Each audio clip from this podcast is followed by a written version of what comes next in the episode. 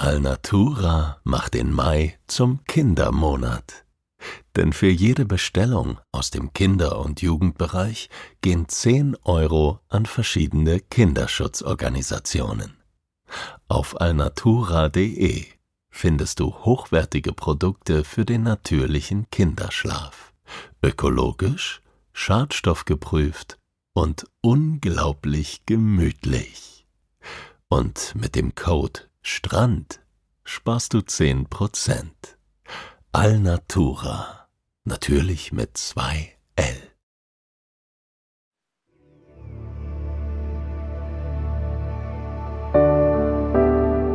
Schlaf gut. Träum was Schönes. Das waren die Worte meines Vaters. Auch er hatte seine Mühe mit dem Einschlafen. Doch wenn er schlief, dann träumte er vom Reisen. Ich erzähle hier von diesen Reisen. So wie es war und so wie es hätte sein können.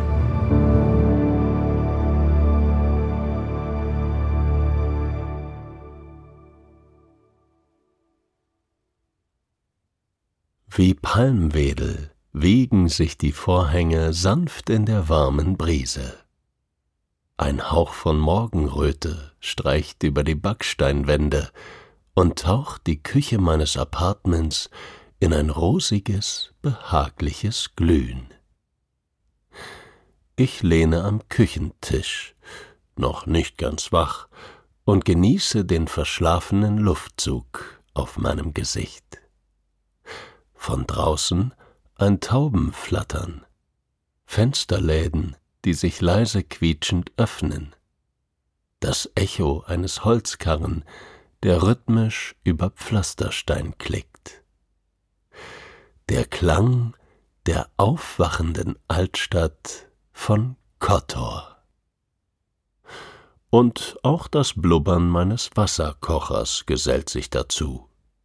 Ich greife eine Tasse und einen Beutel Kamillentee und schlendere hinaus auf den Balkon, wo ein gepolsterter Strohsessel und eine kuschelige Filzdecke auf mich warten. Der zarte Morgenwind streicht über meine Haut und trägt den Duft von Salz und Meer heran. Ich atme tief ein lehne die Füße ans Balkongitter und sinke tief in das weiche Rückenpolster.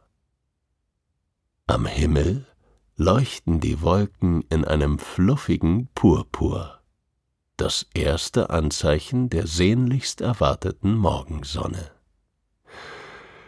Ich gähne und ziehe mir die Filzdecke bis ans Kinn.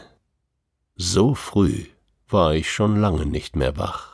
Aber mein Reiseführer hat unbedingt dazu geraten. Der Anblick, so hieß es, wenn die Sonne an einem Sommermorgen wie diesem langsam über den Bergkämmen des Tals aufgeht, soll für die paar Stunden verlorenen Schlaf mehr als entschädigen.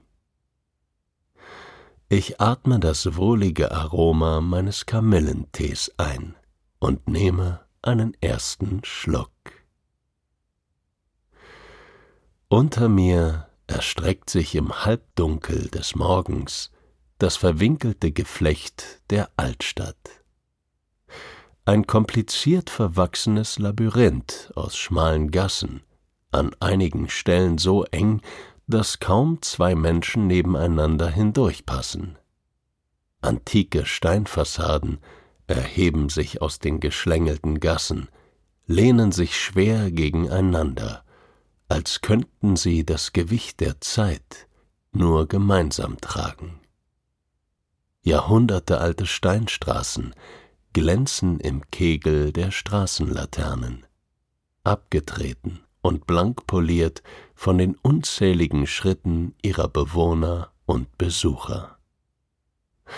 Eine Schicht roter Ziegeldächer überdeckt die Stadt. Darunter sprenkeln bunte Fensterläden kleine Farbtupfer in die sandsteinerne Kulisse. Niedliche Balkone und verspielte Dachgiebel erlauben einen Blick in die charmante architektonische Vergangenheit Montenegros. Ich strecke mich und nehme noch einen Schluck von meinem Tee.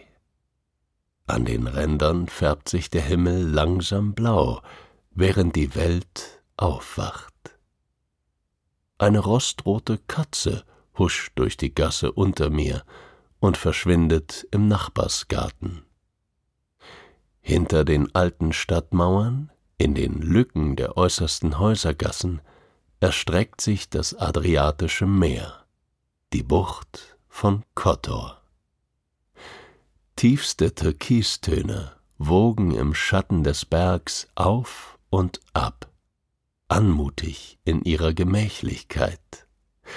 Schattiges Seegrün, leuchtendes Aquamarin, die gesättigte Farbpalette durchzogen von silbernen Wellenschleiern. Am Ufer wachsen üppige Berghänge zum Himmel empor. Ihre Reflexion fragmentiert auf der sich stetig wandelnden Meeresoberfläche. Ein paradiesisches Tal an der Adriaküste. Ein Postkartenanblick. Auf der anderen Buchtseite schälen sich moderne Gebäude aus dem Dunkel. Hotelanlagen und Glasbauten schlängeln sich in mehreren Reihen zur Küstenstraße hinauf. Über ihren Dächern wuchert ein waldiger Hang, wildes Grün sprießt in alle Richtungen, punktiert mit kleinen Häuslein. Vereinzelte Autoscheinwerfer fahren wie glühende Perlen die schimmernde Bucht entlang gen Norden, wo Wasser und Straße in einer Biegung hinter den Bergen verschwinden. Ich gähne genüsslich, strecke mich und lasse meinen Blick weiter nach oben wandern. Dort, fast an der Bergspitze, bietet sich zwischen den Baumwipfeln ein ungewöhnlicher Anblick. Eine schnurgerade, horizontale Linie, als hätte jemand ein Lineal angesetzt, teilt den Hang in zwei Teile. Der gesamte Berg unterhalb der Grenze ist dunkel, während oberhalb bunte, helle Farben schimmern. Beim ersten Blick könnte man meinen, dass die Bäume ab einer gewissen Höhe urplötzlich gesünder wirken, viel saftiger werden, ein lebendiges, leuchtendes Grün. Etwas im Boden vielleicht? Besonders nahrhafte Mineralien in den Erdschichten. Erst bei genauerem Hinsehen bemerke ich, dass die Linie sich unfassbar langsam bewegt. Ich konzentriere mich auf Details. Ein Hausdach, ein Ast, ein großer Felsen. Wie sie im Schneckentempo die Farbe verändern, zu strahlen beginnen, als wäre ein wundersamer Zauber über sie gekommen. Der Schatten der gegenüberliegenden Bergkette wandert in der aufgehenden Sonne bergab. Eingekuschelt auf meinem Balkonsessel sitze ich still da, genieße die Ruhe und betrachte das Erwachen der Bergflanke. Wie ein dunkler, geschmeidiger Stoffvorhang ziehen die Schatten langsam Richtung Meer. Darunter enthüllt sich Meter für Meter die wahre Schönheit des Tals üppige, gesättigte Baumkronen, glitzernde Bäche, funkelndes Wasser. An den Stellen, an denen die Bergklippen zu steil für Bäume sind, bietet das nackte Grau der Felswände einen erdenden Kontrast zu den strahlenden Naturfarben. Neben den neutralen Gesteinstönen fällt erst recht auf, mit wie viel Kraft die Landschaft glüht. Und weit oben, hoch über dem funkelnden Wasser, zeigt sich nun auch endlich der Grund fürs aus dem Bett kämpfen heute früh. Ein flammender Kreis lugt vorsichtig, dann immer mutiger über die Bergkante hinaus in den blauen Himmel. Ich schließe die Augen, spüre die ersten Sonnenstrahlen über mein Gesicht streichen. Von der nahen Bucht erklingt das leise Klatschen der Wellen gegen die Ufermauern. Ich atme die Meeresluft ein und genieße den Moment. Eine Kirchenglocke hallt einmal zur vollen Stunde über die Altstadt. Ich reibe mir den Rest Schlaf aus den Augen, während aus den Gassen unter mir erste Stimmen hinaufhallen.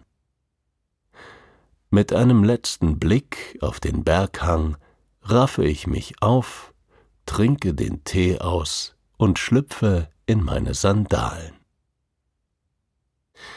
Eine warme Brise weht mir entgegen, als ich das Haus verlasse und mich selbst in das Gassengewirr wage. Ecke um Ecke folge ich den engen Wegen durch die Stadt, Treppen hinunter und wieder hinauf, vorbei an kleinen Läden, urigen Cafés und Postkartenständern. Und an zahlreichen Katzen, die sich auf Fensterbänken in der aufgehenden Sonne räkeln. Als ich gerade meine, mich verlaufen zu haben, spucken die Gassen mich urplötzlich auf einen weiten öffentlichen Platz wieder aus. Eine charmante kleine Piazza, umgeben von Geschäften und Restaurants. Hier herrscht reges Treiben. Ein muskulöser Mann im Unterhemd trägt kistenweise Orangen zu einem Saftstand, während weiter hinten ein Junge in Kellnerschürze riesige knallrote Sonnenschirme vor einem Café aufspannt. Mein Magen vermeldet, dass er nun bereit wäre für ein Frühstück, und ich entdecke zum Glück eine kleine Bäckerei. Beladen mit einer Brottüte voll Fritole setze ich mich auf eine Bank. Die Hefebällchen sind noch warm, als ich hineinbeiße, und die cremige Ziegenkäsefüllung zerfließt mir himmlisch im Mund. Ich schließe die Augen.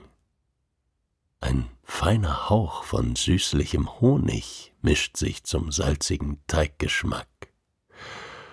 Ich seufze genüsslich lehne mich auf der Bank zurück und knabbere an einem zweiten Teigbällchen. Während ich in das dritte Fritolé beiße, diesmal mit saftiger Marmeladenfüllung, nähert sich eine alte Dame meiner Bank. In der einen Hand hält sie einen hölzernen Gehstock, an der anderen einen kleinen Jungen.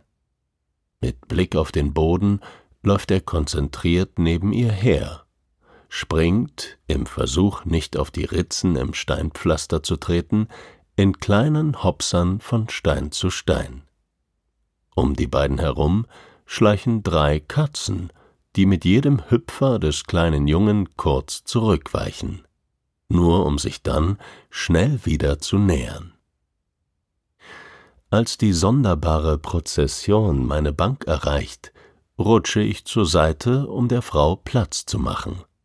Sie lächelt mich aus faltigen Augen an. Ihre Arme sind wettergegerbt. Sie trägt drei Ringe an jeder Hand. Die Katzen halten respektvoll Abstand.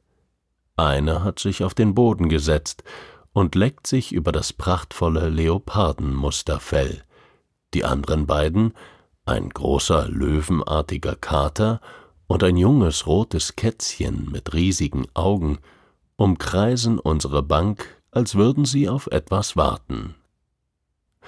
Ich nehme die Tüte Fritole auf meinen Schoß. Die alte Frau holt aus einem Rucksack ein paar bunte Plastikschüsseln hervor. Als wäre das ein verabredetes Zeichen, nähern sich die drei Katzen und miauen lautstark. Die Leopardenkatze streicht mit ihrer Schulter am Bein der alten Frau entlang, streckt ihr den Kopf für ein paar Streicheleinheiten entgegen. Mit langsamen Bewegungen krault die Frau der Katze die Ohren und wühlt dabei mit der anderen Hand im Rucksack herum. Es knistert leise, als sie eine Tüte Katzenfutter herausholt. Jede der Katzen bekommt ihre eigene Portion. Während ich die Tiere betrachte, dreht sich die Frau in meine Richtung. Wie mir die Stadt bisher gefalle, fragt sie mich auf Deutsch. Auf meinen überraschten Blick deutet sie mit dem Kinn auf den deutschen Reiseführer in meinen Händen. Sehr genau hingeguckt. Ihr Mann sei aus Deutschland gewesen, erklärt sie. Ihr Deutsch sei etwas eingerostet, aber sie freue sich über jede Gelegenheit, es etwas aufzufrischen. Ich lache. Dass mir die Stadt gut gefällt, sage ich. Sehr viele Katzen. Die Frau lehnt sich verschwörerisch zu mir herüber. Katzen bringen Glück, raunt sie mir zu und hebt die Augenbrauen. Wirklich. Du kümmerst dich um sie, sie kümmern sich um dich. Eine lange Tradition hier in Kotor. In der Revolution, als die Seefahrer ihre Schiffe im sicheren Hafen der Küstenstadt ankerten, hätten sie Katzen aus der ganzen Welt mit an Land gebracht. Deswegen sei die Katzenbevölkerung so vielfältig, sagt sie und stupst das rote Kätzchen sanft mit dem Gehstock an. Weil die Stadt zwischen dem Meer und den Bergen liegt, habe es hier schon immer vor Mäusen, Ratten und Schlangen nur so gewimmelt, bis die Katzen kamen und die Stadt befreiten. Nun wachten sie über die Straßen, wenn wir Menschen schliefen. So lautet jedenfalls die Geschichte. Die Frau zuckt die Achseln und lächelt, während sie den Kopf der Leopardin tätschelt. Sie liebe es einfach, die Tiere zu streicheln. Ob ich es auch einmal ausprobieren will, fragt sie, ihr Blick auf die Katzen zu unseren Füßen gerichtet. Sie nimmt das kleine rote Kätzchen in die eine Hand, seinen Fressnapf in die andere und hebt ächzend beides hoch auf die Bank. Ich beobachte, wie das Kätzchen sich umsieht, die riesigen Kulleraugen neugierig und etwas verwirrt, während es sich in der ungewohnten Höhe zurechtfindet. Aus der Nähe betrachtet wirkt das Fell einladend, wohl gepflegt, als wäre es frisch gekämmt. Dicke, flauschige Haare, die im Morgenlicht rot schimmern, wie ein Herbstsonnenuntergang an einigen Stellen durchmischt mit kastanienbraunen Pünktchen. Ich zögere noch kurz, dann strecke ich vorsichtig die Hand aus. Das Kätzchen scheint die Geste zu spüren und hebt den Kopf, beäugt meine Hand. Es schnuppert daran. Die feuchte Nase tänzelt über meine Haut. Die Schnurrhaare kitzeln über meine Fingerspitzen. Ich muss lächeln. Der Blick der Katze wandert von meiner Hand zu meinem Gesicht. In diesem Moment fangen ihre Augen das Morgenlicht ein und reflektieren es in unzähligen funkelnden Lichtpunkten. Wie durch Fenster zu einer unschuldigen Seele schaue ich der Katze in die Augen und sehe die pure Neugierde darin. Mein Herz schmilzt.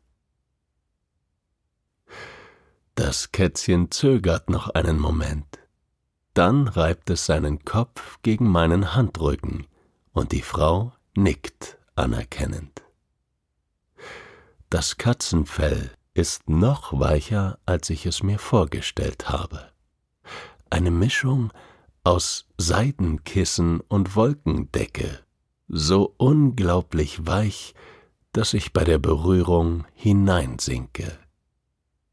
Ich streiche über den Kopf, meine Fingerspitzen gleiten geschmeidig über das zarte Fell. Das Kätzchen schließt genussvoll die Augen und beginnt leise zu schnurren, ein zufriedenes Vibrieren. Die zarte Morgensonne wärmt meine Arme und ein leichter Windzug weht mir durchs Haar. Ich atme einen langen Seufzer aus und genieße die wohlige Ruhe. Das Schnurren der Katze wird langsam leiser. Mit jedem ihrer tiefen Atemzüge spüre ich, wie sich ihr Brustkorb langsam hebt und wieder senkt. Die Augenlider scheinen schwerer zu werden, bis sie schließlich zufallen. Auch mir entfährt ein Gähnen. Sich für den Sonnenaufgang heute früh aus dem Bett zu kämpfen, war gar nicht so einfach. Dafür habe ich mir jetzt einen schönen Mittagsschlaf verdient. Aber noch nicht sofort. Dafür genieße ich diesen Moment noch zu sehr. Die charmante Schönheit der Gebäude um mich herum, den wolkenlosen blauen Sommerhimmel, und das zufrieden vor sich hinschlummernde Fellknäuel auf meinem Schoß.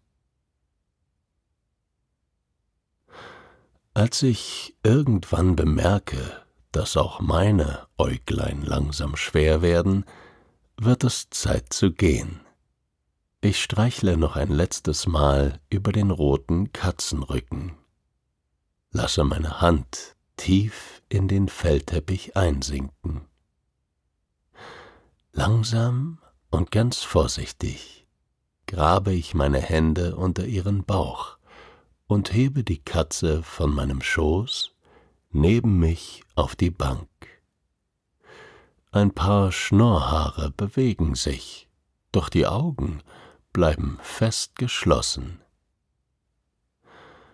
Als ich müde aufstehe, hat die alte Frau schon meine Streichelaufgabe übernommen. Ich lächle ihr zu, flüstere eine leise Verabschiedung.